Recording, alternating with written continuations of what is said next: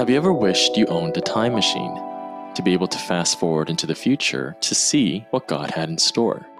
And when it comes to love, have you ever wondered when you would meet the one you're going to get married to? Wouldn't you want to know right now? Well, since we don't have a time machine, Heart and Soul has the next best thing. What if you could write a love letter to your future husband or wife? Let's have a Heart and Soul conversation. You're listening to Heart and Soul a podcast from the Iglesia Ni Cristo Church of Christ. I'm your host, Martin Zaruto, and I'll be interviewing young adults from across the world who are living Christian lives but are also dealing with real world problems. This is Heart and Soul.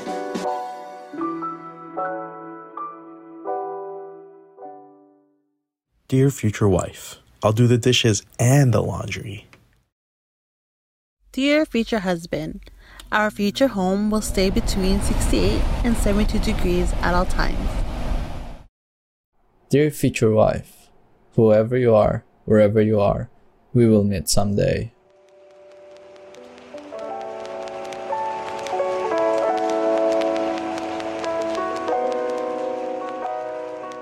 Back in August of 2019 on Instagram at INC Media News using hashtag Heart and Soul Conversations, we asked our audience to write a short letter, message, or comment to their future wife or husband, something for their future partner to look back at and read to see just how long they've been praying and thinking about them. We had thousands of replies, ranging from those wondering, God, will I ever get married? to I trust God's perfect timing. We even had a couple of apologies, too.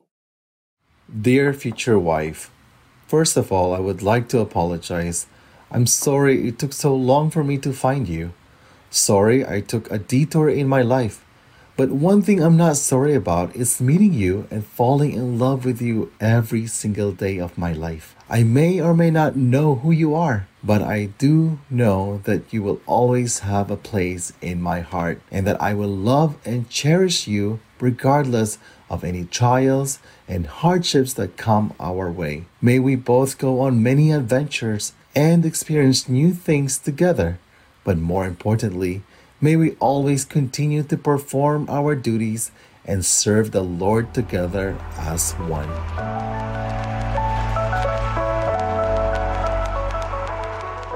Waiting for the right Christian man to come along is something many of our female listeners are doing right now. Even though they're waiting, they're not all in any rush. Dear future husband, Hi, I hope you won't appear soon. I haven't graduated yet. I want to make Ma and Pa proud. My dream is to study for my master's, and if possible, for my doctorate. So take your time. There's no rush. I know you'll arrive in God's perfect time. And even if some are eager to find the right Christian man soon, their thoughts remain hopeful and focused on an even greater purpose. To my future husband, I might be so lost right now, but I know I'll find my way to you through God. Wherever you are, I hope you're staying safe and healthy. I can't wait for the day when I'll be able to finally meet you. I look forward to come home to you every day. For now, let us keep ourselves busy and occupied doing works for our Almighty Father.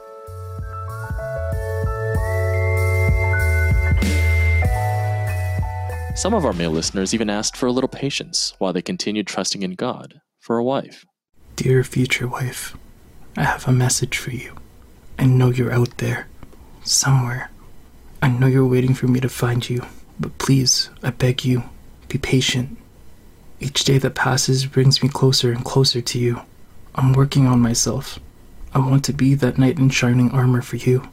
So I'm working on being more active in the church than I've ever been. I'm working on performing my duties to a higher level because it's the armor of God that I want to have on for you. I pray that you can wait for me. I pray for your happiness. I pray for you every day. I pray that you'll be the one that inspires me to be stronger.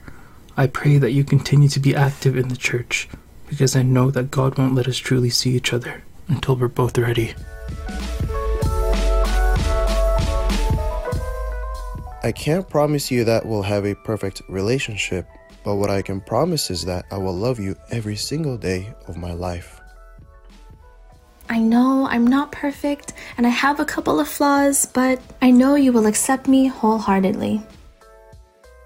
I have a lot of things to say to you, my future wife, but I prefer to say it to you personally, whoever you are. You know, our Almighty God knows best, and I trust in His timing. You'll be worth the wait.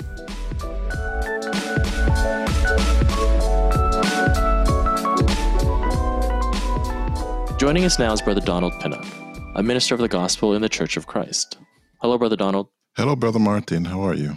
I'm good. Thank you so much for joining us, Brother Donald. Now, when you were younger, did you ever imagine the kind of wife you would end up with? How did you meet your wife, and, and what can you say after all these years on the journey you've gone on together? Hello to all of our listeners. And to answer your first question, yes, when I was younger, like many other people, I was wondering where out there in the world was Mrs. Right for me. Uh, what would she look like? Where would we meet? And how could I be sure that she was the one? All of these and other questions entertained my thoughts, especially when I started to enter into adulthood. Then, eventually, in 1984, I met Lida. I never imagined that she would become my wife a few years later. In fact, she was very active when it comes to her church activities, most especially when it came to inviting people to church activities, primarily when it comes to the worship services and Bible studies. And she did exactly the same for me. She invited me to attend a worship service, which I did. I kept on going because it was interesting. And at that time of my life, I was really looking for answers. Uh, eventually, I underwent Bible studies, and oh, thanks be to God, I eventually became a baptized member of the church. However, during all that time, when it came to myself and Lida, we didn't share any romantic feelings for one another. But as the passage of time, or as we went through the passage of time, we got to know each other and we started to develop and appreciate a deeper understanding until we reached a point when we realized that it was actually God. God was the one who was bringing us together. So, because of this, we got married in December 1986. For many years before then, I had a mental image and assessment of whom I thought would be the wife for me. But instead, I eventually discovered that God knew who was best for me, just as what the Bible teaches in Proverbs 19:14. Houses and wealth are inherited from parents, but a prudent wife is from the Lord. And when we say prudent, a sensible and understanding wife, a suitable spouse, and that is exactly how I can describe Lida. Uh, she understands me. She is very helpful. And of course, she's caring and she's also loving. So, when it comes to single adults, this is something that we should understand that when it comes to the soulmate that we may be looking for, when we're looking for that significant other, we can't base it just on physical looks. We can't base it on how we think that person is. We have to really know them. But at the same time, we need to let the Lord our God act on our behalf. God is the one who will help one or another to find their significant other. That's such a wonderful story, Brother Donald. In you know, in the process of you uh, growing up, becoming a young adult, did you ever feel impatient, like you wanted that special someone to come sooner? Were you someone who was like, "Ah, oh, when the, when she comes, she comes, and I'm not in any rush"? Well, in truth, as I entered into adulthood, of course, the search was on in ways it's almost automatic. And I was looking for someone significant. Of course, I would meet certain individuals, but that spark, we can say, mm-hmm. that chemistry wasn't quite there. So even though it may be fleeting or momentarily, it wasn't something that was going to last. It didn't feel that certain void within me. Right. And, you know, the search went on. Now, what advantage, Brother Donald, do members of the Church of Christ have when trusting God in their singleness or single life? And, and how does it help them feel less alone Because for those single right now who might be listening, that's why there's so much urgency, is because they feel alone. They feel like they need to fill that void as soon as possible, and that's why they need to find someone as soon as possible. Yes, well, as being members of the Church of Christ, what is very, very important, in fact, it's absolutely critical, is for one to place their hope and their trust. And we're talking about wholehearted hope and trust in God because God makes known the reason why we should do so in Jeremiah 29 and the verses 11. For I know the plans I have for you, declares the Lord plans to prosper you and not to harm you, plans to give you hope and a future.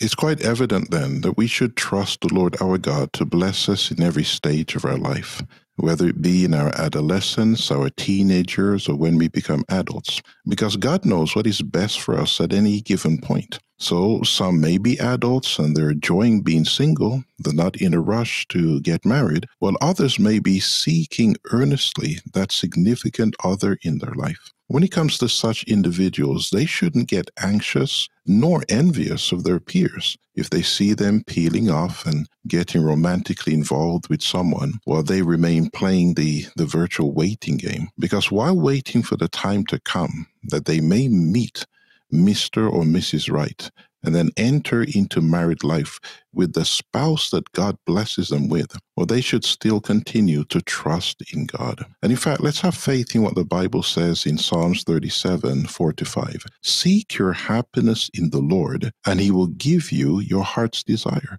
Give yourself to the Lord, trust in him, and he will help you. Again, the key here, I believe, uh, Brother Martin, is for one to really place their hope and trust in God because God knows what's best. It's very difficult and it could be a grave mistake to take matters in our own hands in the sense that we meet somebody and without even allowing time to build up a relationship or to get to know that individual, we just rush headlong into marriage. And um, sad to say, it has happened that there are those who read about it oftentimes in the, the news where there are those who believe that they had chemistry, but that chemistry was just in one aspect of their relationship.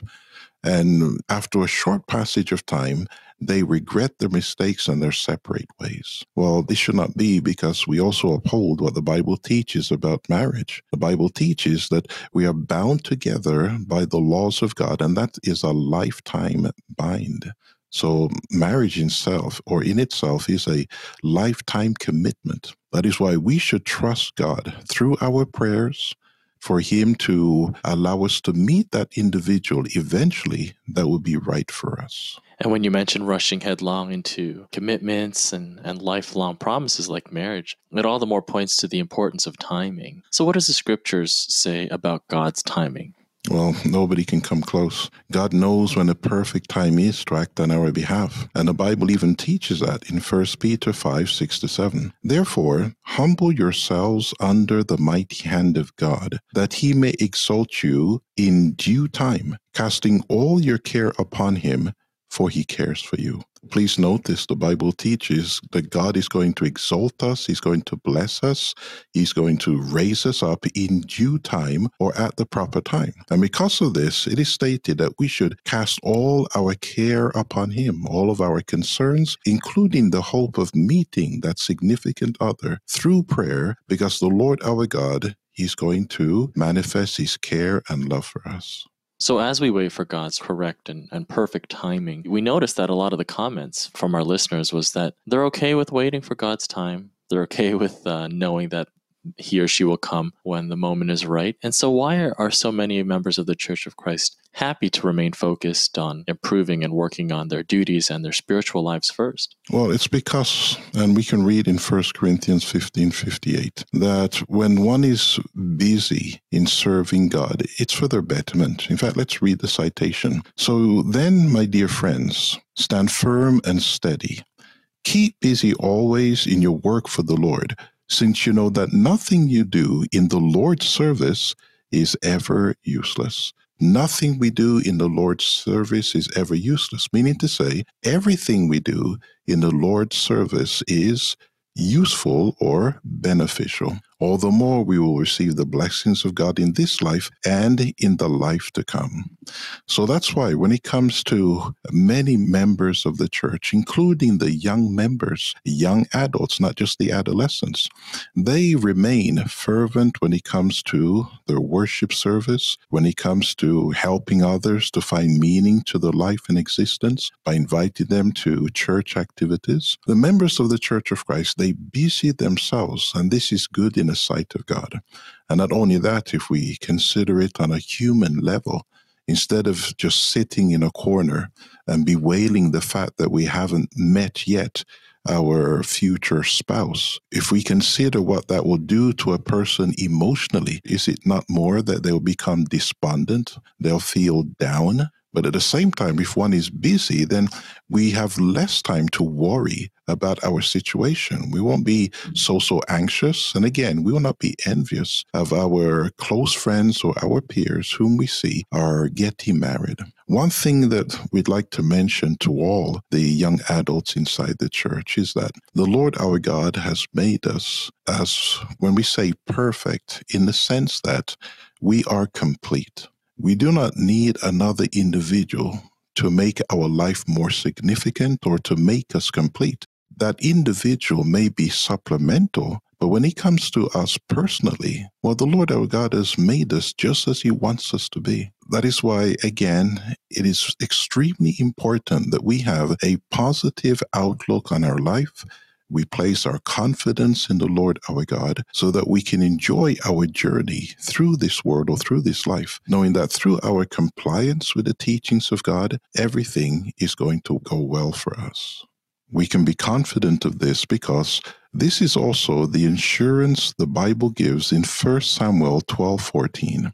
All will go well with you if you honor the Lord your God, serve him, listen to him, and obey his commands and if you and your king follow him.